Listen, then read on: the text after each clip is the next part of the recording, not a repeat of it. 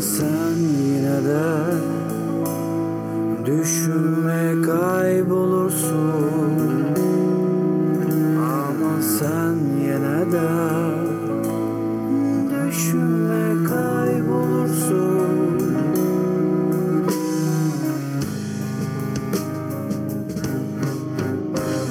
Sonbahar mı geldi? Sararırsın azan vaktinden, damdan koparsın, düşersin bir güce sanasın.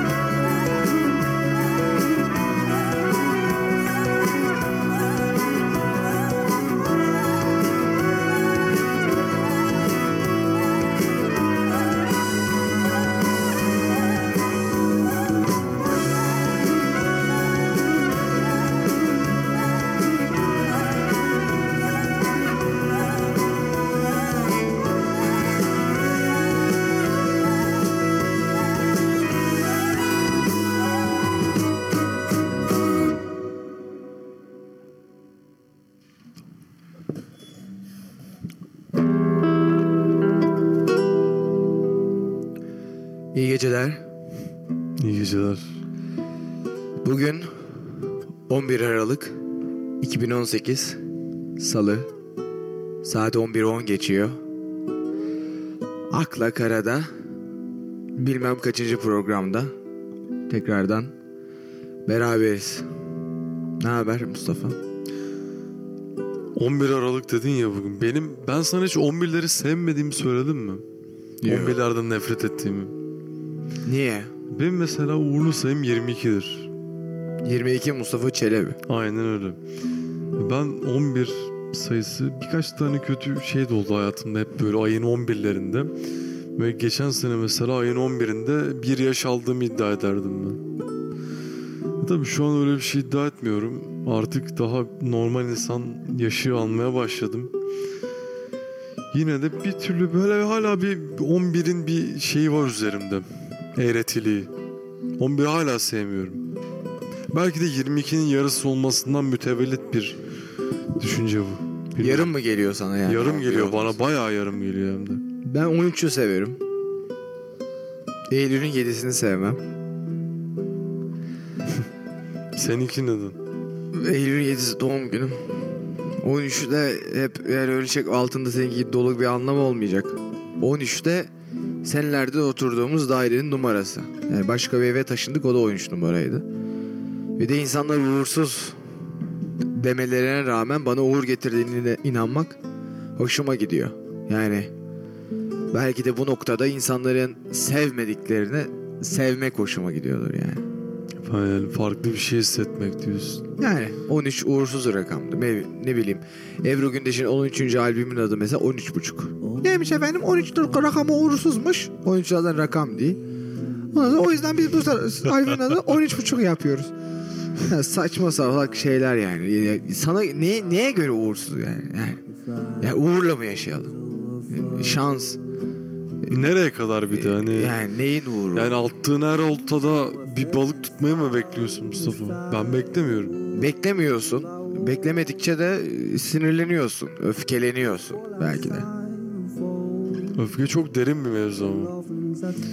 Yani, yani şimdi burada Oscar'lıkta oynuyoruz biz. Öfkeden ben açık olma taraftarıyım yani. Yayına girmeden önce öfkeden konuşacağız demiş. Nasıl güzel bağladım ben programı. Fena çok güzel bağladım. Öfkeden konuşacağız efendim. Hadi öfkeden konuşalım o zaman. Mustafa neden öfkeleniriz? Ben sorayım bu sefer. Bak bu bence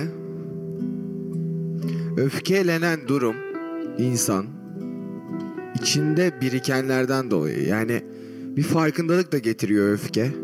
Daha önce söyleyemediklerin, daha önce içinde tuttukların, daha önce gelişen durumlar içinde biriktiğinden dolayı sana bir öfke yaratıyor bence.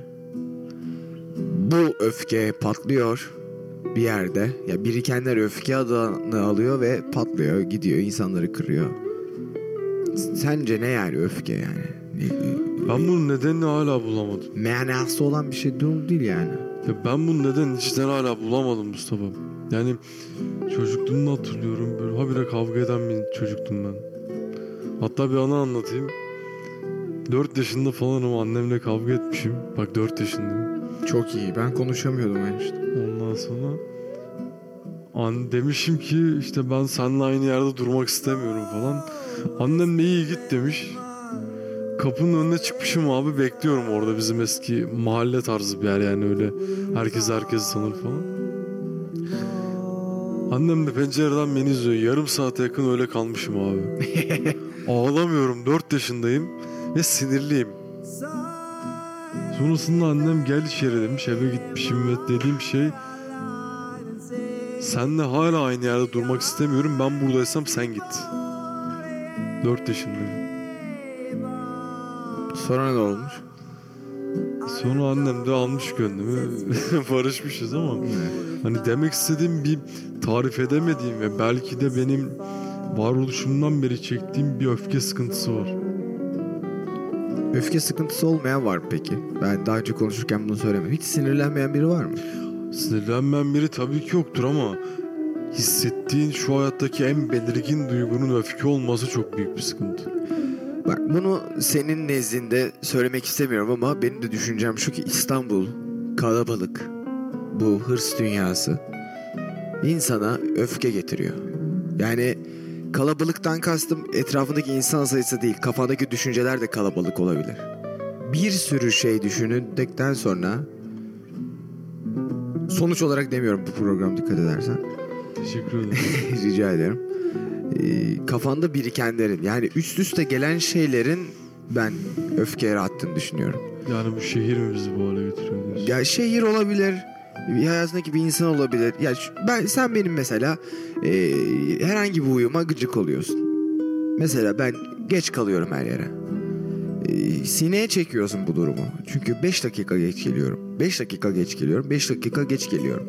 Ama yirmi gün sonunda her gün beş dakika geç kaldığımı düşünürsen eğer, hayatından yaklaşık bir buçuk saat çılıyorum ben. Ve sen fark etmedsizin, fark etmeden sen bir şekilde içten içe bir duyguyla bana gıcık oluyorsun. E bunu yapmaya mecbursun. Sürekli ben sana aynı şeyi söylüyorum. Ya Mustafa şunu yap.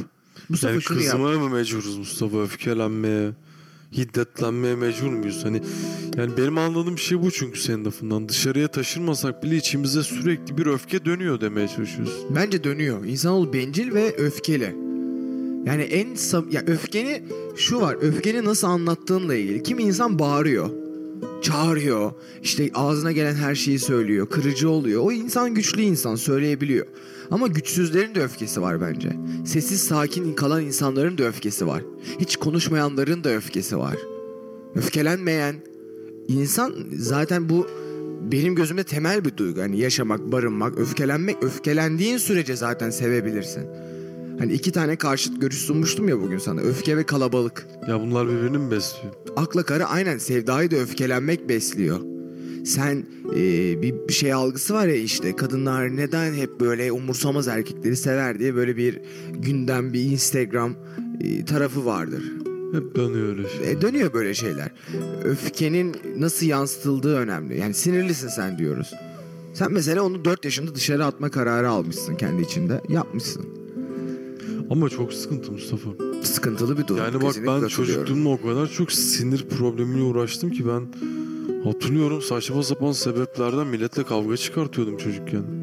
Sürekli bir öfke. Yani biri bir şey dediği anda direkt parlamaya hazırdım yani. Ya biri ne gerek var demiyor işte. Yani ben hiç sevmem, insan birbirini kırıyor. Şimdi benim, bizim en önemli özelliğimiz en var. Güzel yaptığımız şey de bu zaten. Yani bravo abi, aynen öyle, çok güzel birbirimizi kırıyoruz. Sevmek, sevmek yok çünkü sevmek de... Yani düşünün, biz ikimiz işte kadın erkek sevgili mıç mıç abi. Ay bebeğim, aşkım, meleğim bir... Abi böyle bir dünya yok. Böyle bir dünya olamaz. Çünkü işte sevgiyle olan alakalı her şey bir yerde bir süre sınırı var. Bir noktası var işte. Sarılmanın bir... Yani yirmi dört saat sarılamam ben biriyle. Ya da işte yirmi dört saat sevişemem. Başka bir şey yapamam. Her şeyin bir sınırı var. Ve bunun tekrardan hayatına gelmesi için, tekrardan sarılabilmem için ayrılmam gerekiyor o bedenden. Ben seninle sarıldık. Aa kardeşim, canım, ciğerim, dostum, çok güzeliz. E, sarıldım ben seninle. Mutlu olduk. Ama bir sonraki sarılmayı özlemem gerekiyor. Özlem sevgi. İşte öfke sevgi. Aşk, nefret. Yani her duygu birbirini besliyor bir yerde. Yani besliyor bence ama bu öfkeyi diretmemin sebebi, ben kalabalık tarafını çok düşünüyorum. Kalabalıktan kastım insan kalabalığı çok. Yani biraz realist bir örnek vermem gerekirse, metrobüse binen bir insanın öfkelenmeme şansı yok bence. Sabah saat sekizde metrobüse bin, pazartesi sabahı. İnsanlık dışı bir şey. Katılıyorum abi ama şimdi bak, ben metrobüs kullanan bir insan değilim genelde. Burada kalıyorum zaten. Ve hani nasıl diyeyim, şöyle bir şey de var. Ee, gayet ben de kalabalık bir yerde yaşıyor sayılırım kendi çapımda ama kalabalığın beni çok fazla sinirlendirdiğini düşünmüyorum. Hani nasıl diyeyim, eğer güzel bir kalabalığın içindeysem tam tersi beni mutlu eder bu durum. Aklımdaki kalabalık peki rahatsız etmiyor mu hiç? Yani kendi kendime oluşturduğum kalabalık. Sabah uyanıyorsun. Ne bileyim, Ademoğlu'dan, Müteşair'den, Çelebi'den, Mustafa Demir'den oluşan kalabalık. Yaşa. Sabah uyandın. Bütün hislerin, bütün hayallerin, bütün hakikatlerin seninle birlikte. Yapman gerekenler var. Bak, temel duyguları saymayacağım bile. Lavaboya gitmek, yemek yemek, işte birileriyle görüşmek, belki salı günü bu programı yapmak, derse gitmek, sınava hazırlanmak, e, telefonlarla görüşmek, işte uzaktaki aileni aramak. Aklıma gelen her şey. Yani sen zaten sabah güne uyandığın zaman bir kalabalıkla uyanıyorsun. Yani bir sorumluluk, yükle kalkıyorsun. Yükle kalkıyorsun. Yük, nasıl bir yük? Sorumluluk gerektiren bir yük. Aynen. Yani sorumluluktan kastım, bu bir zorunluluk değil. Bunu zevkle yaptığın şeyler. Ya peki yani bak, cidden ben bu sabah çok kötü uyandım. Evet, bunu bize bahset. Benim sana direkt bugün öfke konuşalım dememin sebebi de bir yerde Hayır. buydu zaten. Mustafa'nın rüyasındayız şimdi. Yani çok belirgin detayları olan şöyle böyle bir rüya değil ama ben nasıl diyeyim, hatırlamıyorum bile aslında ne olduğunu ama sadece şunu hatırlıyorum: karşında insanlar var ve bir şekilde beni sinirlendirmişler ve benim yaptığım tek şey onları dağıtmak, onlara saldırmak. Önümde kaç kişi olduğu hiç önemli değil. Onlara saldırmak. Böyle bir rüyayla uyandım ben bugün. Saldırmayla. E demek ki bilinçaltında bir şey var ama yani. Ya ama ben bunu yenmiştim Mustafa. Ya ben bunu lisede yenmiştim. Ben bunu lise sonda, sondan bir öncekinde yenmiştim. Öfke sorunlarımı halletmiştim ama şimdi böyle e, bakıyorum bir, bir, bir, çö- bir şeyi çözdün, çözdükçe geride kalan şeyin bu sefer acısı yine artıyor. Aslında senin bir yerde dengelerin değişmiyor. Peki sorunun öfke olduğuna neden vardın yani. Yani belki de savaşmak istediğin. E nedenini bulamıyorum çünkü yani ben yıkma, bu öfkeyi. Öfke değildi mesele bu. Yani belki bulsam yıkmak, çözeceğim. Yıkmak istediğim bir şey vardı abi. Yani insanlar öfkelenmenin sebebi neydi? Yani ben bunu senin rüyanla birlikte başka bir konuya çekmek istediğimden dolayı. Sinirlenmemizin nedeni neydi ki yani? Ya kalp kırmak çok kolay bir şey. Toparlaması çok zor. Yani hepimizin, benim kullandığım, çok kullandığım bir kelime, biz bize kaldık. Herkes biz bize kaldı. Yani sen çıkıp, sen, ben, bu yayını dinleyen, yarın öbür gün zor bir zamanında telefonla arayıp ya arkadaş ben çok sıkıldım hadi bakalım bir yerde oturalım diyebileceğin kaç kişi var? Cidden sayı mı istiyorsun? Ya cidden sayı istemiyorum da yani. Bence az kişi vardır. İlla ki. Yani öyle bir durum oldu. Yani herkes kendi kabuğuna çekildi. Herkes çok büyük bir saldırıyla hayatla yaşıyor. Ve bak cidden şöyle bir şey var. Sabah derse gittikten sonra arkadaşlarla şöyle bir denk geldik. Herkes yıkık ya. Evet, herkes yıkık. Niye böyle bilmiyorum. Yani güzelliğin tadı başka bir şey. Herkes herkesin bir derdi var. Yani bu dertle ya yani bu hani bu ana tema olarak seçilecek bir meret de değil zaten. Hepimiz dertliyiz. Öyle bir dünya yok.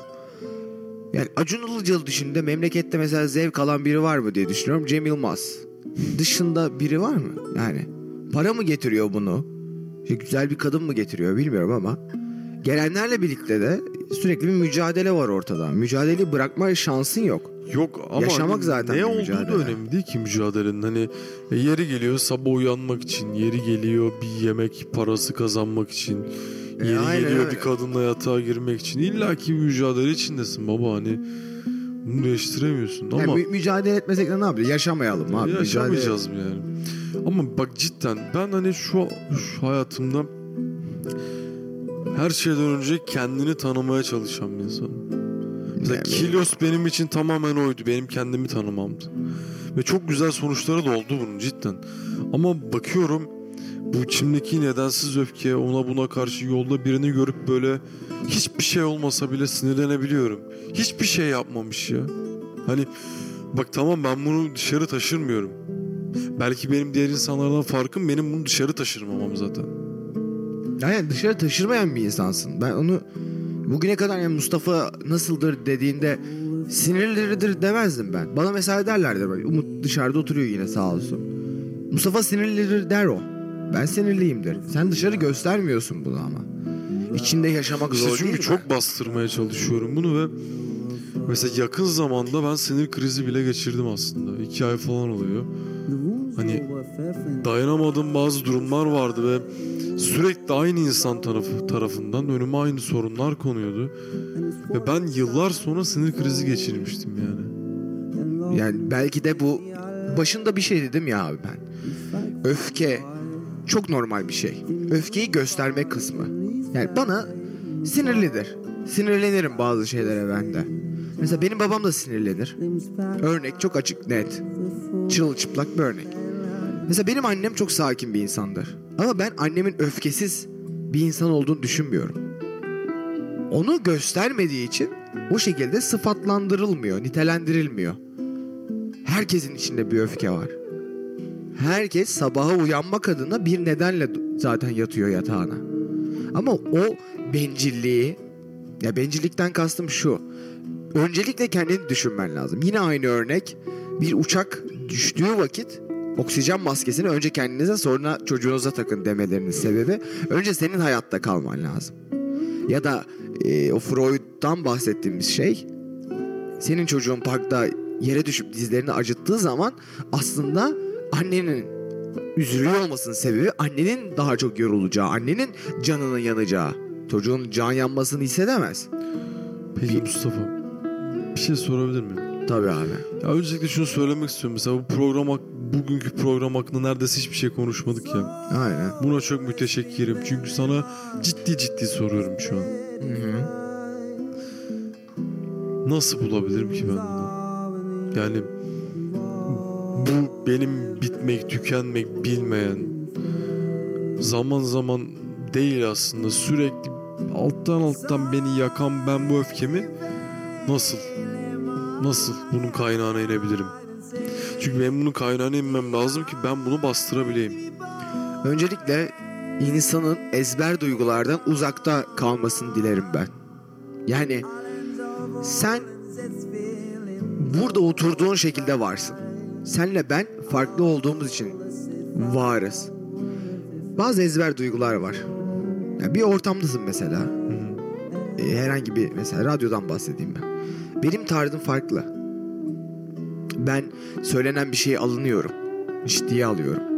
Bana biri kızdığı zaman, biri söylendiği zaman, ya bunu yapmamışsın dediği zaman ben bunu ciddiye alıyorum ve üstüne söyleniyorum tekrardan. Ve bütün bir ortamda sadece beni düşün. Sadece kızmaya itiraz eden bir ben düşün. Örnekle devam ediyorum. Başka bir adam, sana biri kızıyor. E, güleveylere ee, ne olacak abi diyorsun. Ve sonuç olarak dedim yine yaşamaya devam ediyorsun. Son kere dedim. Sen nesin abi? Ya ben bu p- problemi çözemem. Psikologların yaptığı tek şey aslında inanç. Ne inancı? Senin anlatınca düzelebileceğin inanç. Psikologlar çok gerizekalıca bir şey. Aldım baba tek... cuma günü gidiyorum. E insanın... ya ben sana şimdiden söyleyeyim. İnsanın tek cuma psikoloğu kendisi de. Bunu da başka birinden okudum. Kendi düşüncem değil benim. Sen bahsedecek bir yer arıyorsun. Git ağaca anlat. Ağaca anlat ki anlattıkça insan kendi içiyle savaşıyor.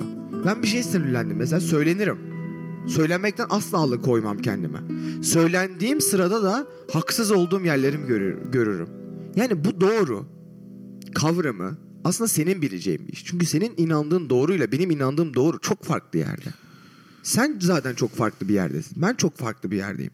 Bu yayını dinleyen sen, her kimsen, sen çok farklı bir yerdesin. Aynı şeye inanma şansımız yok bence. Ya evet, aynı şeye inanma şansımız yok zaten. Çünkü anılarımızı düşünelim. Yüzde belki bin beş yüz aynı anılara sahibiz. Biliyorsun bizim oranlarımız hiçbir zaman mantıksal değildir. Yani öyle. Ama bak dini düşünelim mesela. Of, dini düşünelim bak, ama ben hepimiz... bu işin içinden çıkamıyorum işte. Bak yani. Müslümanız mesela atıyorum. Sen beş vakit namaz kılıyorsun. Öteki cumadan cumaya namaz kılıyor. Öteki ramazandan ramazana namaz kılıyor. Bu örneği vermemin sebebi ne? İnandığımız şey ya. Ortak mı bizim? Doğru olduğuna, biz hepimiz doğru bir kavramın olduğuna inanıyoruz. Dinde ne? Hepimiz bir Allah inancının olduğuna inanıyoruz. Hayır. Bir Allah var diyoruz, Müslümanız diyoruz. Burada ne diyoruz? Biz bir doğru var diyoruz. Ama Müslümanlık inancında hep bu verilmiş zaten sana. Tamam mı? İşte bunları yap, bunları yap, bunları yap, bunları yap, bunları yap diye. Sen beşte birini yapıyorsun, beşte ikisini yapıyorsun, beşte üçünü yapıyorsun. Bu beni ırgalamaz. Beni ırgalayan şey hepimizin bir inanç etrafında bir farklılık farklı, olur. Heh, farklı şekilde hareket ediyor olmamız. Bizim bu noktada örnekten şekillenerek vereceğimiz cevap şudur ki, çok güzel cümle kurdum. Ee, Tebrik ederim. Doğru var. Doğru ama senin için var. Yani... amiyane bir örnek olacak ama senin Allah'ın, senin peygamberin sana. Ben ilgilenemem. Her inanan kendi savaşıyla la birlikte hayatta. Mükelleftir. Aynen öyle. Her kendi savaşıyla mükellef. Öfke mi? Yani ben şimdi sana söyle, desem ki ya Mustafa öfkeleniyorsa içine atmayacaksın abi. Şöyle yapacaksın abi. Şöyle kusacaksın. Öyle bir şey yapamam ha, çünkü paramparça ederim o zaman. Yani. E yapamazsın. Ya demek zaten yirmi küsur yaş, yirmi yaşında insanlar biz. Demek ki buraya kadar bu şekilde gelmişsin. Şu an neden bu? Şu anın nedeninin de zaten e çevre olduğunu düşündüğüm için. Şu an nedeni bu değil ama bu sürekli olan bir şey diyorum yani. Kendimi bildim bileli, hatta şeyi hatırlıyorum. Lisede falan yazdığım şeylere bakıyorum. Hani şey yazmışım ben, Mustafa'nın öfkesi yok. Öfkenin Mustafa'sı var falan yazmışım böyle. Ya bu yaptığın işle de alakalı birazcık. Yani... çok mu şey romantize ediyorum diyorsun? Ben romantize etmeni çok seviyorum. Benim e, burada zaten dinleyen üç beş kişiyiz. üç beş biraz alçak gönüllülük ettim. Zaten kendi kendimizi de dinlediğimiz. Benim hayatta yazmak istediğim bazı kitaplar var. İşte e, birazdan sohbeti oraya da çekeriz. Belki. Gitmek istediğim yerler var. Bu pro- projemden bahsetmedim sana, bahsedeyim. Bahset şimdi. E, ben hayatta romantizm eksikliği olduğunu inanıyorum. Ben radyo programına gelen konuklarla bugün saat beşte ben Can Kazaz'la bir yayın yaptım biliyorsun. İnanılmaz tatlı bir adamdı. Yayına girdiği zaman şunu söyledim. Bir romantizm eksikliği var. Ya ben seninle oturup röportaj yapamam. Ben senin, ya gerizekalı da değilim ben. Ben senin kaç tane albüm yaptığını görmek istiyorsam açar Google'a yazarım.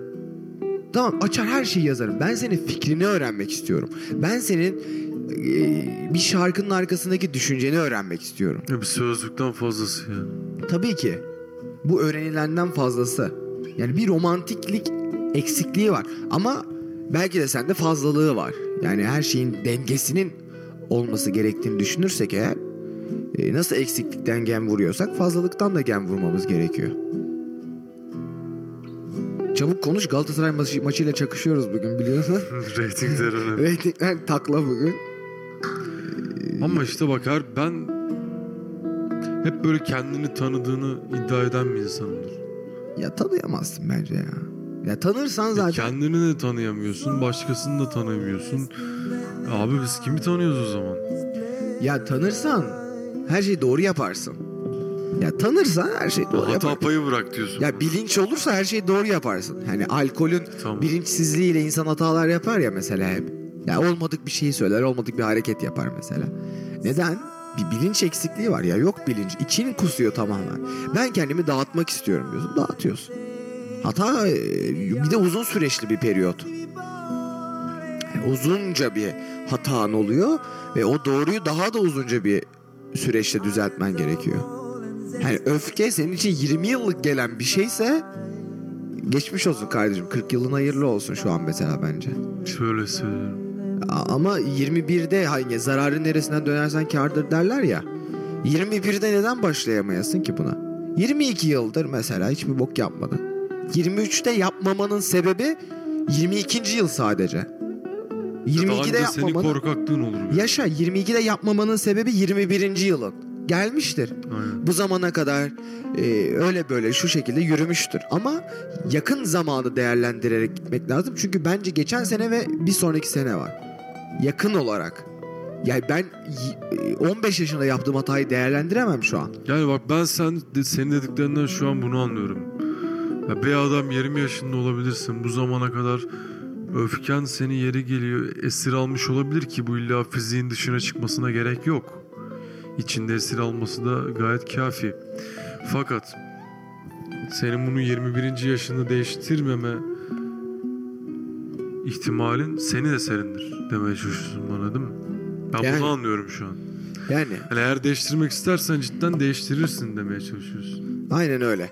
Ben sana tam olarak demek istediklerim şundan diyorum. Biz işte baharlar gelsin, şunlar gelsin dedik ya. Ben şunu söylemeye çalışıyorum. Biz hep programda neden bahsettik? Asıl meselenin gülmek olduğundan bahsettik ya. Sana cevabımı işte bu şarkıyla veriyorum.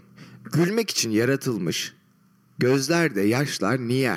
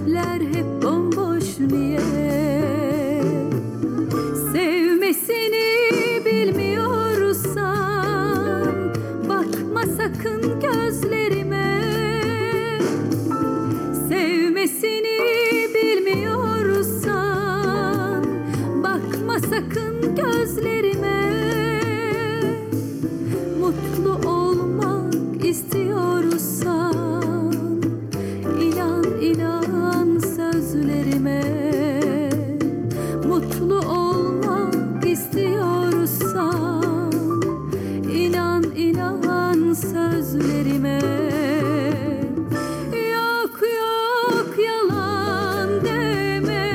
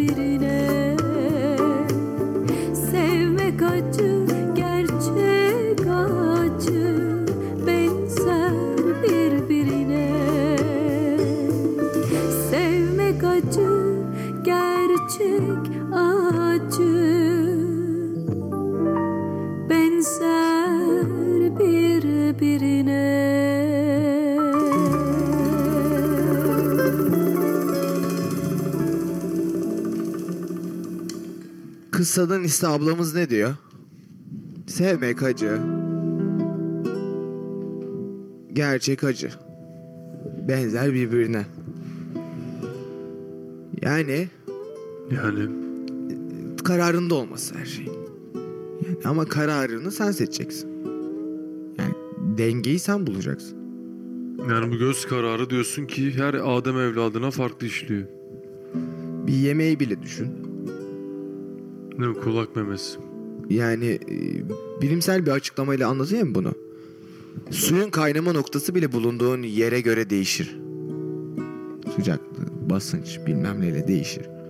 Yüzde kaynayabilir, doksan dokuzda kaynayabilir, doksan dokuz derecede.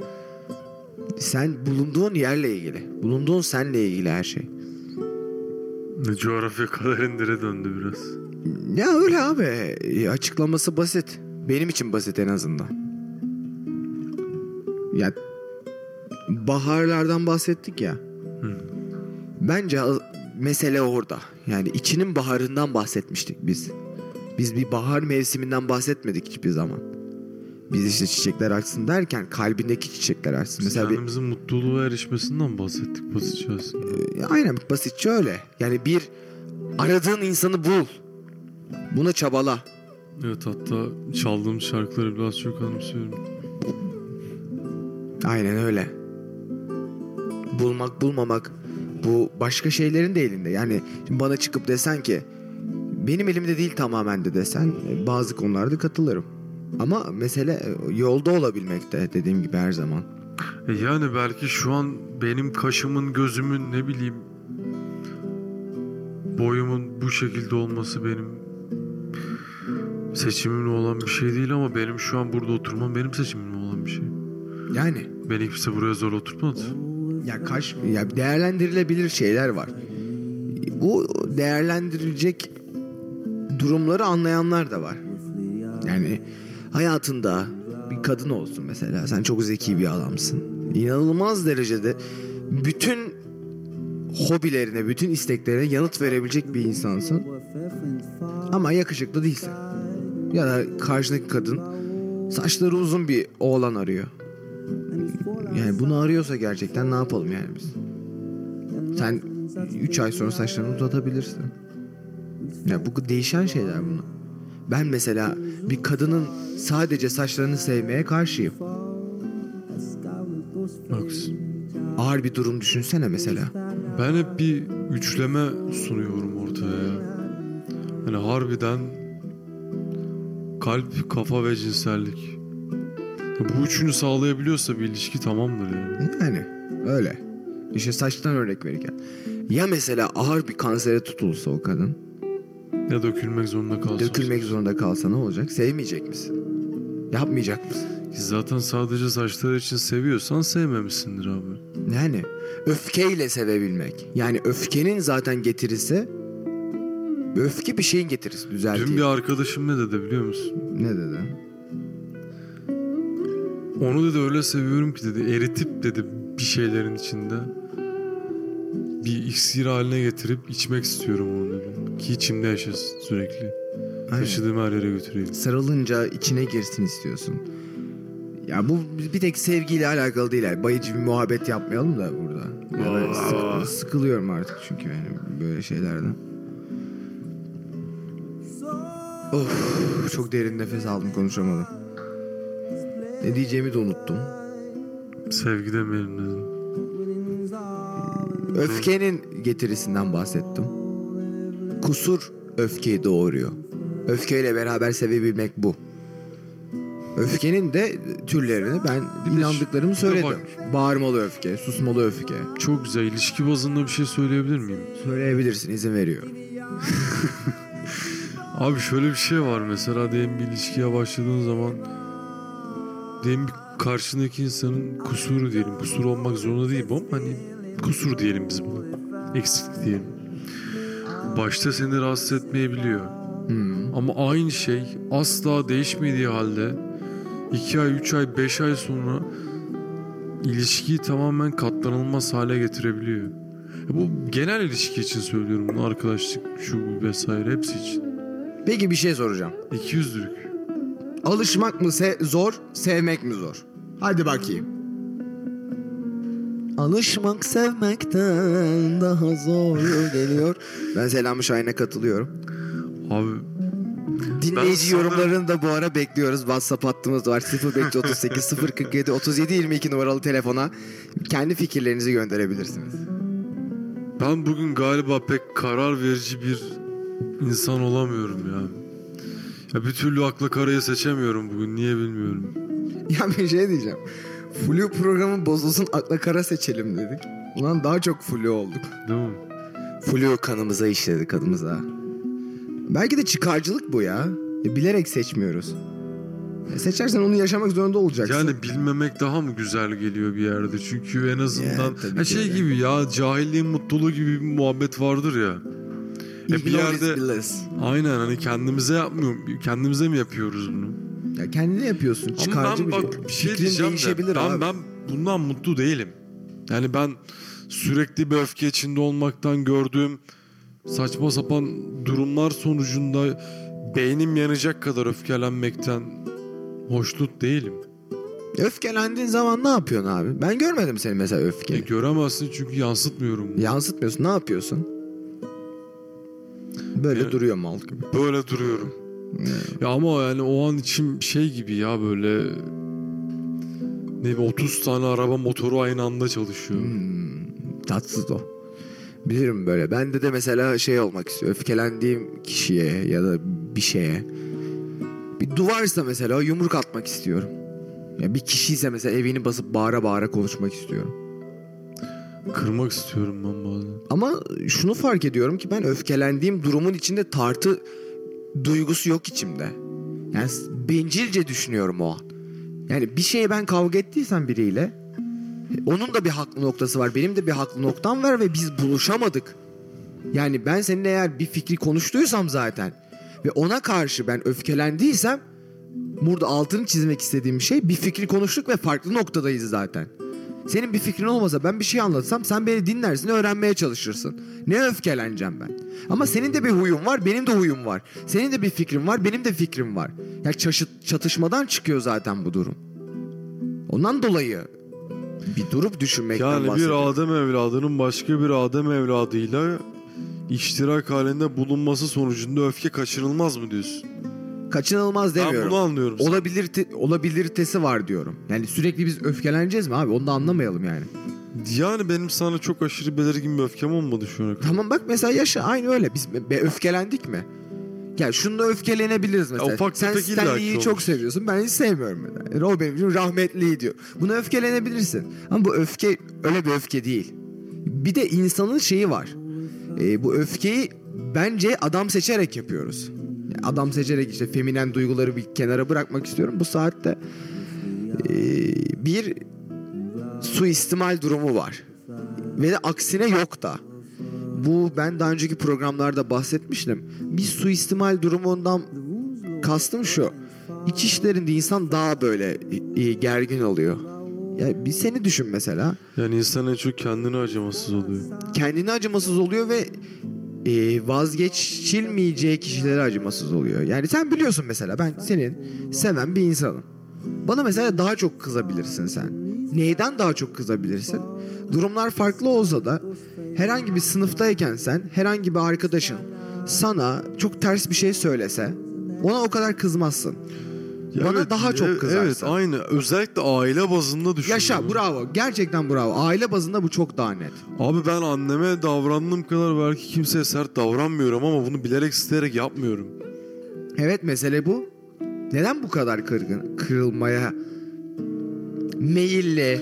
Ya sanırım ne kadar aradaki bariyeri kaldırırsan, ne kadar içi dışta olursan duyguları da o kadar zirvede yaşıyorsun ya. Hani mutluluk kadar öfke de aynı şekilde yani. Hani ya bir bariyer yok ki Mustafa seni tutsun. Bir dur desin. Yok. Bomboş. Yok. Karşındaki insanın hislerini doğrudan yansıtıyorsun. Evet. Ama bence öfkenin ben şu noktada tatlı bir şey olduğunu söyleyebilirim. Hem de gururla söyleyebilirim. Neden? Ben söyleyemem. Çok öfkelendiysen bana, senin cümlelerinden alıyorum bunda. Çok, çok öfkelendiysen bana, biz bunu sakince, çok farklı noktalarda şöyle değerlendirebiliriz. Şükürlerle. Çünkü bizim aramızda bir bariyer yok. Yalnızız hepimiz. Yani biz on tane adam toplayamam ben şu an buraya. Arkadaşlar ben öldüm desem, yani çok öldümden kastım hani bir şey, hastalandım falan. Olmaz. Aa, ben gelirim ben oldum. Ya tamam sen gelirsin. Umudu bilmem. Yani bu tabii işin şakası da. Ya, demek ki bariyerimiz kalkmış. Ya bu noktada bunu söylemem belki çok radikal bir cümle olacak ama öfkelenebileceğin insan senin yegane dostundur zaten. Ben geçen gün mesela örnek Umut'a e, biz şakalaşıyorduk falan filan. Abarttık şakayı. Söylendim. Bayağı bir söylendim ya. Bayağı bir söylendim. Kalktım masadan dışarı çıktım mesela. Ama çıktığım zaman Umut geldi, sarıldık, bitti gitti. Ama neden söylendim?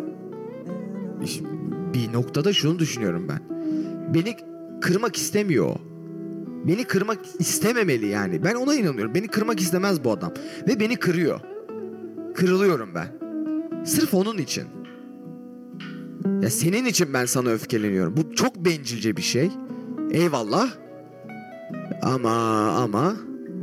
İnsan kalp kırılabiliyor, şey yapabiliyor. Mesele barışabilme gücünde. Mesele tekrardan gülmelere gelebilme gücünde. Programda çok sustum ben ya. Çabalıyorum da hala. Yani susmak dediğim gibi bir en şey, güzel cevap her şeye. Bir şey sormak istiyorum. Sorabilirsin.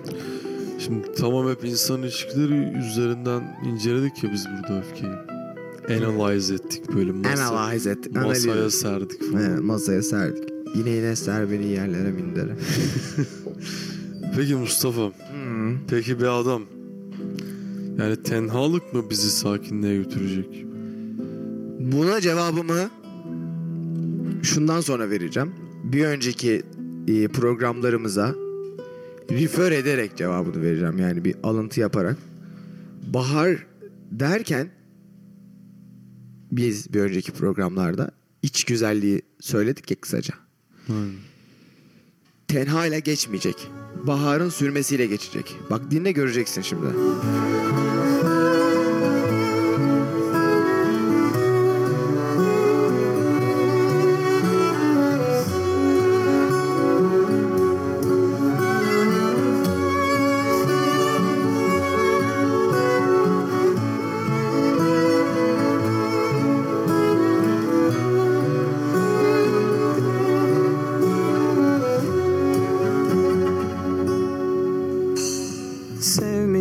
Sun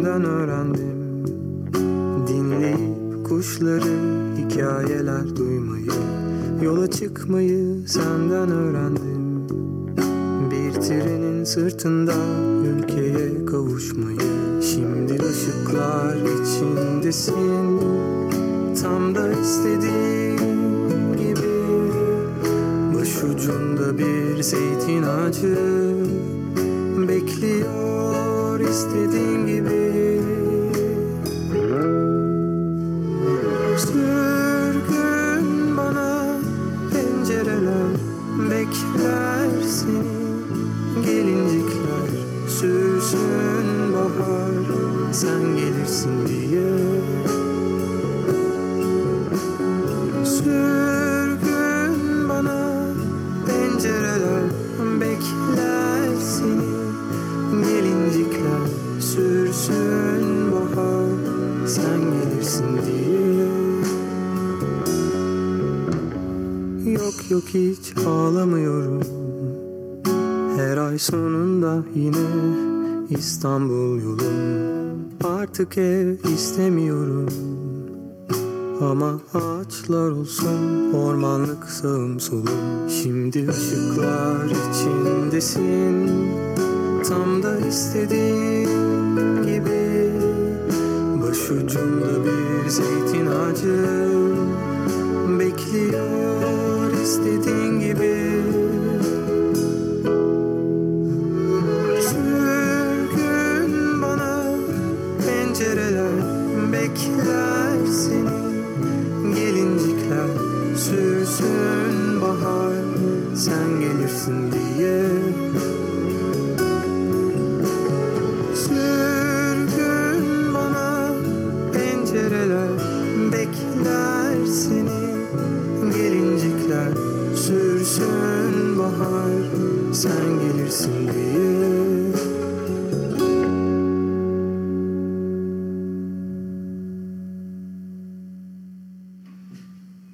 Şimdi bana sormuş oldun, soruya cevap veriyorum Mustafa. Tenha mı çözecek bu öfkeyi? Eğer dert İstanbul'sa tenha çözecek. Eğer dert İçindekilerse içindekilerin tenhalığı çözecek. Ve burada katıldığım bir nokta var sana. O noktayı da açıklıyorum şimdi. Peki ondan önce bir şey söyleyeceğim. Söyle, ben açıklamamı yapacağım. Bir sene Kilyos'ta kaldık. Evet. Ya bana çok yaramamış demek yani. Sayfiye o, o her zaman mutluluk getirmez. Eyvallah, şimdi devam et abi. Tenhalığın aklını boşaltmakla ilgili olduğu noktada da sana katıldığım bir yer var. Öfkeyi yumuşatmıyorsun yani. Söylenmek ya da kendi içinde yaşamak. Öfke tarzından ben sorumlu değilim. Belki bağırarak şey yapıyorsun. Ben onların tamamen arkasındayım. Çünkü ben içinde birikmemesi taraftarıyım. Kusmak. Pat- patlamama şansın yok. Balon dahi patlar. Hiçbir şekilde. İnsansın lan bir yani... Beden, deri, toprak bir şeyden yaralı... Ya patlamama şansın yok. Ama işte bu patlamanın nasıl gerçekleşeceği zaten bizim sorumuz oluyor bir yerde. Bu hayatın senaryosunda senin ne kadar reyting alacağınla ilgili. Ya ben sana mesela şu an çok sinirliyim mesela, atıyorum.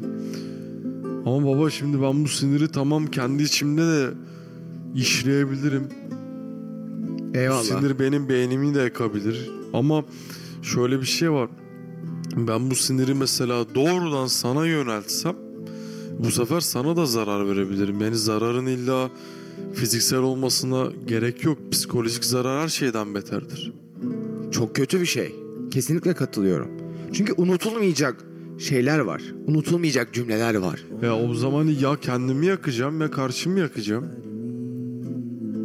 Yakacaksın. Ya ben yanmasam, sen yanmasan, ya biz Kerem yanmasak gibi, nasıl çıkar karanlıklar aydınlığa? Ya bu tabii ki yine ben altını çizerek söylüyorum. Çok radikal dememin sebebi her kesime hitap etmeyeceğinden dolayı. Ama benim düşüncem şu ki ben her duygunun dibine kadar yaşanması taraftarıyım. Hiçbir şeyi içinde tutamazsın. Ya sevgini de içinde tutamazsın. Ya kanka git konuş şu kızla. Yani bir, bir yaşanan... Mesela bu aralar meşhur bir şey var. Herkes şiir yazıyor. Herkes bir şey yazıyor. Kağıda kaleme döküyorsun. Neden döküyorsun kağıda kaleme? Tutamadığının içinde. Ya çünkü bu, bu şey ya, bir kelebeğin kozasından çıkması gibi bir şey. Doğada da bak sana bilimsel çıkması doğada da baba. Hiçbir şey sabit kalıyor mu e abi? Bak şöyle bir şey var. Sen o kozayı kendin yırtıp kelebeği çıkartmaya çalışırsan, yardımcı olayım elemana diye çabalarsan ölüyor, biliyorsun değil mi? Evet. Her şeyin ol, yani, kendisi yapması gerekiyor heh, yani. Demlene demlene olması lazım. Bugün bu adamla konuştuğumuz gibi. Yani çok iyi bir sanatçı, çok iyi bir şarkıcı. Yani bir şairi de çıldırtır. Demlene demlene olması lazım. Yani ite kaka dışarıdan bir güç bilmiyorum nereye kadar getirebilir ama hiçbir yere getiremez bence. Ya pisliyorsan sen bir yere temizlemek zorundasın. E peki be adam. Ben. Sana hep böyle hitap ediyorum bu aralar. Be adam diye farkındayım. Ben de hocam diyorum. Eyvallah. İşte hitap farkı. Ama üstadım hani bana ne söylüyorsun? Bana şunu yap olarak ne diyorsun? Ben diyorum ki sana. Ya kendimi yakmak istemiyorum. Karşımı yakmak istemiyorum. Ben de diyorum ki beni bırak. Denize mi atlayayım? Ne yapayım? E çözüm oysa senin için. Niye atlamıyorsun ki? Ya içinde, şunu da demek istiyorum. İçinde çözüm olarak denize atlamak varsa, örneğin üzerinden gidiyorum yine. Hı hı. Atla ki gör abi. Çünkü sen yirmi yaşında öfkelenen bir adamsın. Bak bir psikoloğun bilmem ne güncesi gibi bir program oluyor. Şunu söylüyorum. Kendi içinde psikologlar boş, bilmem ne kendi içinde çözersin dememin sebebi de buydu. Ben sana anlatayım. Deniz soğuktur Mustafa'cığım. Deniz böyle kötüdür. Senin işte balık ısırabilir. İşte köpek balığı yiyebilir. Boğaza atlarsan kafana gemi girebilir. Dersem sen bunları hiçbir şekilde bırakamazsın. Ben diyorum ki git yap. Git yap ki kendin gör. Evet, denemeden hiçbir şey olmayacak. He, git yap.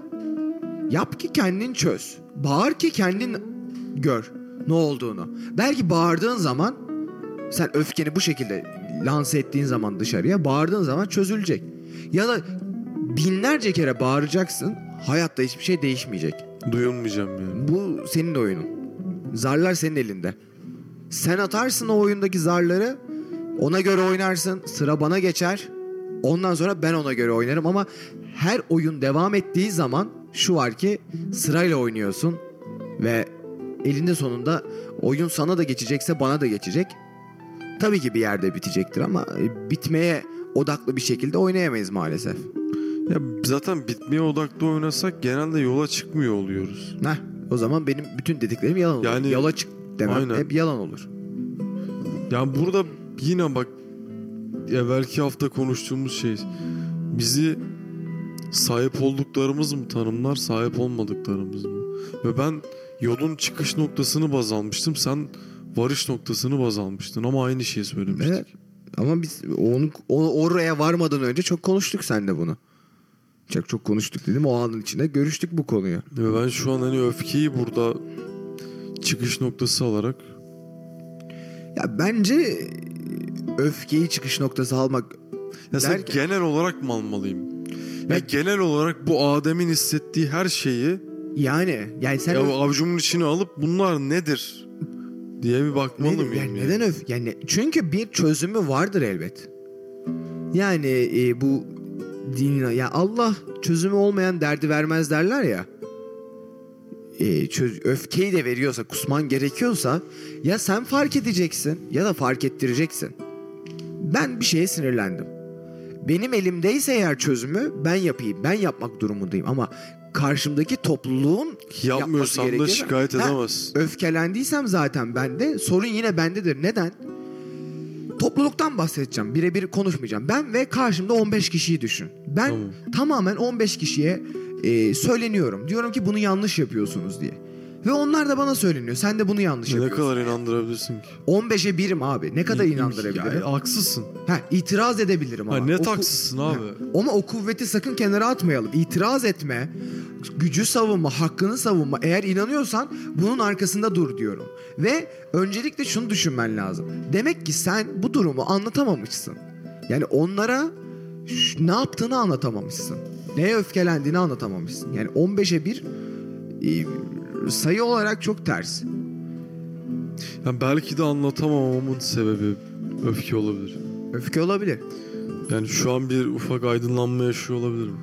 Yani ya anlatma tarzın senin elinde. Yani kalemi nasıl tutacağın, ne yazacağın, kullanacağın kelime. Yani ben bir şair değilim diyebilirsin. Bak, ben bir müteşairim diyebilirsin. Bir şey diyeyim mi? Yavaş yavaş. Bu çok sıkıntılı bir şey, biliyor musun? Yani öyle bir sistemde yaşıyoruz ki hani bize sürekli yüklenen işte aman duygularını belli etme, aman şöyle yapma, böyle yapma. Yani tamam, belki bu okulda bu hissedilmiyor olabilir ama dışarıya çıktığın anda kapıda bu başlıyor. Ya bu tek bir dünyada olan bir şey değil. Ya okulda hissedilmiyor yanlış bir şey bence. Yani neden yanlış? Okuldan çıktığın zaman da bir hayatın olacak Mustafa. O yüzden diyorum işte. Yani küçük çevrelerde... Yani bize öğretilen tek şey bizim duygularımızı bastırmamız. Ee, ama tamamen o zaman bütün toplumu ben kınıyorum şu an. Ben de kınıyorum. Kimse o zaman sorgulamamış. Duygularını bastırmak mı öğretildi sana? E sen sorgulamadıysan zaten öfkelenmek zorundasın ama neye öfkelenmek zorundasın? Abi. Kendine öfkelenmek zorundasın bu noktada. Sormadığın için. Bu örnekten alıntılayarak yine. Yani öbür türlü sadece konuşmuş oluyoruz bir şey yapmazsak. Ya mesele yapmakta, çünkü dünya çok büyüdü. Bence herkes çok zekileşti. Herkesin bir fikri var. Herkesin bir durumu var ama bir zikri yok. Yani bir hareket. Dünya artık böyle yürüyor.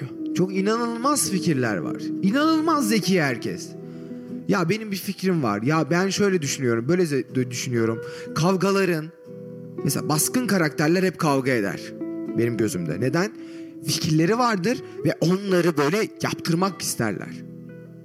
Dinlemezler. Türkiye'de özellikle mesela naif insanlar hep böyle zayıf Ezilir. olarak algılanır. Ezilir. Ezilmez onlar aslında. Onlar saygılıdır. Genel onlar bir örnek. Saygılıdır ama şöyle bir şey var. Karşısındaki adam sadece sesini fazla çıkartabiliyor diye gelir ona yaptırım uygulamaya çalışır. Peki bir soru. Sesini karşıdaki fazla çıkarıyor ve bu yanlış bence. Tamam. Fazla çıkartması. Hiç sıkıntı yok. Eşit olması gerekiyor ya. Hı-hı. Suç karşıda mı, bende mi? Benim onun gibi yanlış bir şekilde fikrimi diretmek zorunda olmam mı yanlış? Ben de fikrimi diretmek mi zorundayım? Yoksa sakince dinleyip ona karşı kabul edilmiş gibi göstermem mi? Yani tamamen cümleyi toparlayamadım. Biliyorum, hiç önemli değil, hiç önemli değil. Ben şöyle bir cevap vereceğim. Sen toparla ve devam et rica ederim. Ben şöyle bir cevap vereceğim sana. Eğer karşındaki adama sen dur diyemiyorsan seni zaten şikayet etme hakkın elinden gidiyor be adam. Ama karşındaki adam yanlış yapıyor. Ben de öyle yanlışla şöyle cevap vermek zorundayım bu Değilsin. noktada. E, değilim ama bu sefer de ben naif, yani bak, sen, sakin ve saygılı bir insan oldum. Sen direkt hayır sen haksızsın. Diyemiyorum abi, benim yapım diyeceksin. olarak diyem. Ya diyeceksin de çözemeyiz ama şu an bunu. Yani bak, bu karakter olarak sen anla bunun ne olur. Yani çok çekinik bir insanım ben. Ee, sakinim, sessizim. Bir yerde bir hakkımı dahi arayamam yani. O kadar bir insan. Gerçekten var böyle insanlar. Yapamam, yapmıyorum bunu.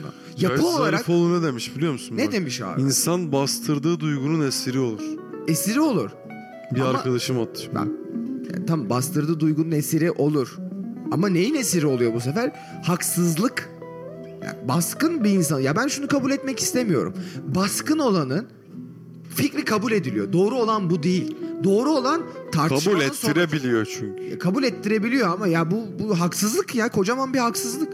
Ben sakinim ya da ben cümlemi söyleyemiyorum diye ben haksız olmak zorunda değilim. İşte ben bak bu şekilde haklı olmak istemediğim için susuyorum Mustafa. Ee, ya ben işte, bu yüzden öfkemi içimde yaşıyorum. O zaman daha iyi anlaman lazım senin. Haksızlığı, ya öfkeni bu şekilde içinde yaşıyorsun. Çünkü ya ben, öfkeni bak, atamadığın için. Bak ama bak şimdi ben bir tartışma sırasında mesela dibine kadar haklı olduğumu bilsem bile karşımdaki insana bağırıp çağırsam ve o tartışmayı bir şekilde kazansam ben tatmin olamam günün sonunda. Ya çünkü ben ses tonumla onu bastırmış olacağım. Eee ama... Ya bu benim tatminim değil. Ama senin tatminin değil de şu var. Ben şöyle örnek vereyim. Sen söyleyemedin, öfkeni yapamadın. Senin tatminin değil ya. Ben hem fikrimi ortaya koydum, hem fikrimi anlattım, hem fikrimi kazandırdım. Onun üstüne bir de tatmin oldum. Çünkü ben kazandım. Yani yanlış bir örnek midir bilemem ama bir yarış.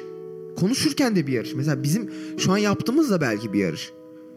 bizden farklı biz anlaş, anlaşıyoruz bir yerde. Anlaşamadığımızı düşünsene. İki tane fikir. Ya bir yarış, bir challenge'ın içindesin. Ve yapan, beceren kazanmış oluyor. Çünkü onu yapmış oluyorsun. Biz seninle kalem alacağız. Sen diyorsun ki kırmızı kalem alalım. Ben diyorum ki hayır, kurşun kalem alalım. Sen bastıra bastıra bana diyorsun ki kırmızı kalem, kırmızı kalem, kırmızı kalem. Ben de sıramı bekliyorum. Sıramı bekliyorum ve sadece kurşun kalem diyorum. Sen kırmızı kalem, kırmızı kalem, kırmızı kalem, kırmızı kalem, kırmızı kalem diyorsun. Sana aldırtıyorum sonra. Aldırtıyorsun. Ama doğru olan kurşun kalemdi belki. Bunu bilemiyoruz. Bu bir hak değil şu an yapılan. Yani bu durumun içinde haksızlık var. Ama ne var? Başında söylediğime döneceğim. Sen çözebilirsin. Sen yapabilirsin. Yani kırmızı kalemi kullanmak zorunda değilsin. Kendi kurşun kalemini almaya oynayabilirsin.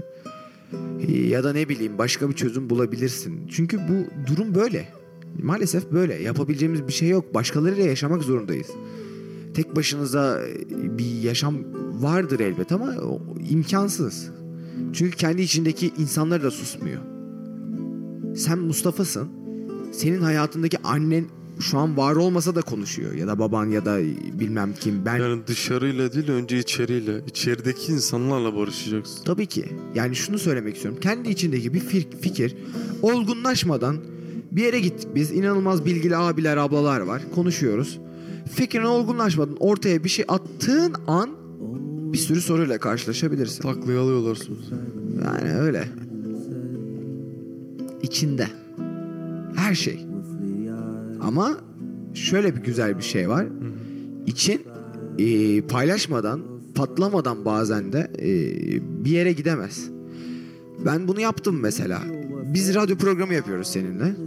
Kendimiz hiç kimse dinlemeden iki kişi yapalım hadi bakalım. Bir yere bir süre sonra patlamak zorunda kalıyorsun. Başka birine de ulaştırmak istiyorsun. Ee, bir yerde amacından çıkmış oluyor çünkü orada.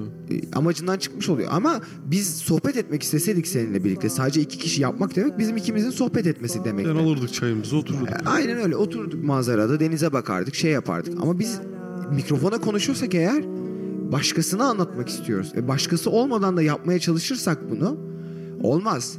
Şu, burada anlatmak istediğim şey ne? Yapsan da yapsan da insan istiyor.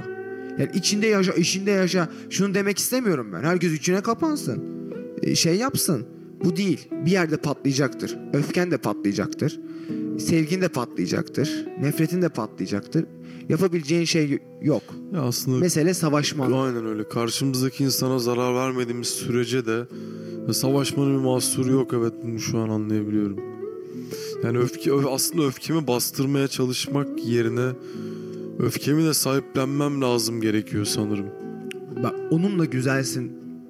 Mesela ee, bir zaman Umut'la şunu konuşmuştuk biz. İşte bazı durumlarda o da anlar bunu. Mesela ciddi olamıyoruz. Ee, daha böyle şakacı bir kitledeyiz. Mesela bir ölüm oldu mesela. Biz ciddi olamıyoruz o noktada. Ve değişmek istiyor hayatta bazen insan. Ama e, belli bir oturan duygular var insan etrafında. Sen mesela çok sinirli bir insansın. Sinirli olma istemiyorsun. Ama bunu ben bu noktada çok böyle tartmak istemiyorum. Çünkü hayatımda varsan dağınık bir insansın. Sinirli bir insansın. Hayatımda varsan bir sene, iki sene, beş sene, otuz sene, kırk sene fark etmez. Böyle varsın. Kavganla, sevdamla sen böyle güzelsin. Böyle var oluyorum. Değişmek yani isteme. Düzeltmek isteyebilirsin ama değişemez. Yani zararın neresinden dönersen kârdır derken düzeltmekten bahsediyorum. İnsan çok kolay kolay değişmez öyle. Huylu huyundan vazgeçmez. Ya ben sanırım ne yapacağım biliyor musun? Program bitecek, ben sabah kalkacağım. Dersime gideceğim. Ama bu arada benim yapmaya çalışacağım şey öfkemi bastırmak yerine öfkeme sahip çıkmak olacak Mustafa. Ama şöyle bir şey var hani e, tabii ki insanları kırmaya, üzmeye çalışmayacağım ama hani galiba bir şeyin varlığını ne kadar reddedersen o kadar o baskın hale geliyor. Yaşa. Tam demek istediğim bu. Ne kadar reddedersen o kadar yüzüne yüzüne vuruyor. Aynen, o yüzden abi o zaman demek ki benim öfkemi bastırmamam gerekiyor. Yani demek ki benim evet ben sinirli bir adamım demem gerekiyor.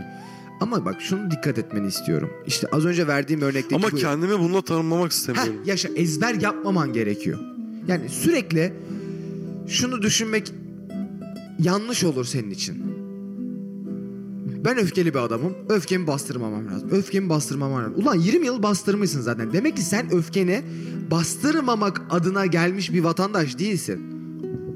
Yani çözüm öfkeni yani ne, git kus bir yere, atla denize yap. Yani bilmiyorum bu ama çünkü ne olacak biliyor musun bence sonunda? Sen öfkelisin. Bugüne kadar öfkeni belli etmemişsin. Sonra buradan bir ezber duyguyla, ezber duygudan kastım da şu, öfkeli olmamalıyım. Doğru olan bu olduğunu inandım. Yani kalıplaşmış herhangi bir yani, inanış. Sonra bence ne olacak biliyor musun Mustafa? Ne olacak? Gideceksin abi? Öfkeni saçacaksın ya etrafa. Sonra sen alışmamışsın öfkeyi saçmaya. Ve insan kırdığın için bu sefer mesela bence çok mutsuz olacaksın. Ne yaptım ben? Ne yaptım ben diyeceksin. Gidip kendini oradan oraya vuracaksın. Bilmem ne yapacaksın. Yani ezber duygudan kaçırma sebebin bu seni. Her şeyin bir doğrusu var. Doğrusunu bulabileceğin süreç bizim için önemli. Şunu demeye çalışıyorum, bu süreçten kastım da şu. Bir kadını düşün. Bunu iyi anlarsın, sen edebiyatçısın. Hayatımızdaki o aşkla dolu insanı bulabiliriz. yirmi yaşında bulabiliriz. Her şey mümkün. kırk yaşında bir önceki eşimden boşanıp başka bir hayatımda kadını bulabilirim. Hiç bulamayabilirim. Anlattıklarımı bu örnek doğrulayacak diye düşünüyorum. Bunun bir şartı yok. Bulacaksın, geç bulacaksın, bulamayacaksın diye bir şart yok. Zaten yaşamak, hayat bununla devam ediyor. Vazgeçmekle devam ediyor. Var olmakla devam ediyor. Dur. Bırak gitsin. Bu kadar.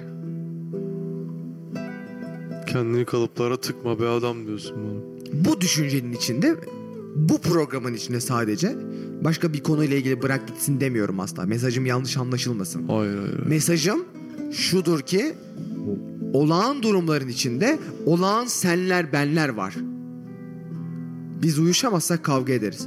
Kavganın çözümleri var. Burada ne çaldım ben? Gülmek için yaratılmış kalplerde, gözlerde yaşlar niye? Bunu sorabilirsin. Ama bu soruyu sormandaki tek neden de zaten üzülmek, kırılmak, gözyaşı. Eğer onlar olmasaydı zaten bu soruyu soramazdık. Sürekli gülüyor. İnsanların bir şekilde soru sorduruyorsa, bizi kendimizi daha iyi tanımaya sevk ediyorsa abi, bir yerde kabul edilebilir hale geliyor felsefi olarak. Aynen öyle. E gitgide çünkü seni kendini tanımaya daha da yakınlaştırıyor. E tamam, insan kendini tanımaya bile çoğu zaman erişemiyor. Ama en azından bir çaba. Çaba. Çaba. Bak şimdi. Kendinden kaçarsan yorgun düşersin.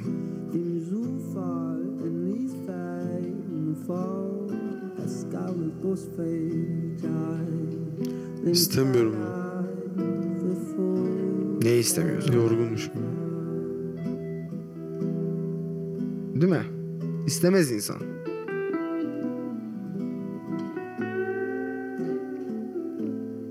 Bak bir şarkı çalacağım ve bitireceğim bu yayını. Bu sessizliğin sebebi buydu. Kendimden kaçmaktan yorgun düştüm. Uçurumlardan uçtum. Ölmedim ama süründüm.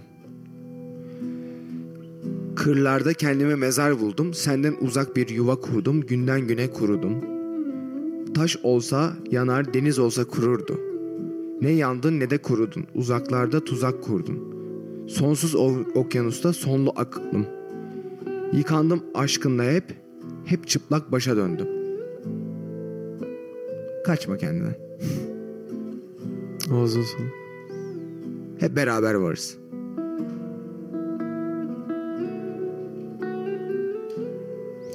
Sanırım evet, kaçmak hiçbir şeyin çözümü olmuyor. Böyle abi. Çözüm bulabilseydik eğer, belirli bir sürenin sonunda bu yayını istediğimiz saatte bitirip, istediğimiz şekilde gidip böyle arada esler vermeden bitirirdik. Bu, do- bu doğru dediğin zaman zaten epistemoloji diye bir şey kalmayacak. Yani doğru bilgi ne abi? Adam sırf bunu sorarak bütün bilimin temelini atmış. Tamam. Yani doğru bilginin varlığı hala dünyada yok. Sayın Mustafa, sayın dinleyen. Ya şöyle bir şey var çünkü atıyorum edebiyatçıyım diyorum ama edebi şey nedir dediğinin bir cevabı yok. Yok. Ya da yani bir şeyin binlerce cevabı varsa aslında cevabı yoktur. Yok. Bilimin bir cevabı yok. Yani cevabı yani bu orta noktada kalmış olması beni rahatsız ediyor birazcık. Yani kendinle takıl falan. Ama şunun cevabı yok mesela. E, tatlı bir örnek olur diye düşünüyorum ama kolesterol zamanında çok kötüdür dediler. Şu an iyi bir şey mesela. Ya iyi bir şey dedim mi çok zararlı. Mesela kolesterolü de ayırdılar mesela. Zamanında ben hatırlıyorum. Yumurta yemeyin diye bağıran doktorlar vardı. Beş ay geçti. Beş yıl geçti. Bilmem aradaki süreyi. Sonra, herkes yiyin diye bağırıyor. Günde beş tane yiyin diye bağırdılar. Ya bilemeyiz. Bilim değişir. İnsanlar değişir. Abi millet radyumlu yüz kremi falan sürüyordu yani bu ülkede. Aynen. O yüzden sen varsın, ben varım, biz varız. Kaçma kendinden. Bırak senle var olsunlar. Sanırım barıştırmam gerekiyor her şeyden önce. Barış güzel bir duygu. Yani Morpheus'la, Ademoğlu'nun, ne bileyim Çelebi, hepsini bir masaya oturtup konuşturmam gerekiyor. Barışmak güzel bir duygu. Sevmek tekrardan güzel bir duygu. Ama kavgalardan sonra da daha lezzetli olduğunu düşünüyorum. Kendinden kaçma diyerek de artık veda ediyorum ben. İyi geceler. Hadi eyvallah. Uzun zamandır söylemediğim bir şeyle bitiriyorum. Dinleyene bin teşekkür. Dinlemeyenin zaten şu ana kadar hiçbir şeyden haberi yoktu.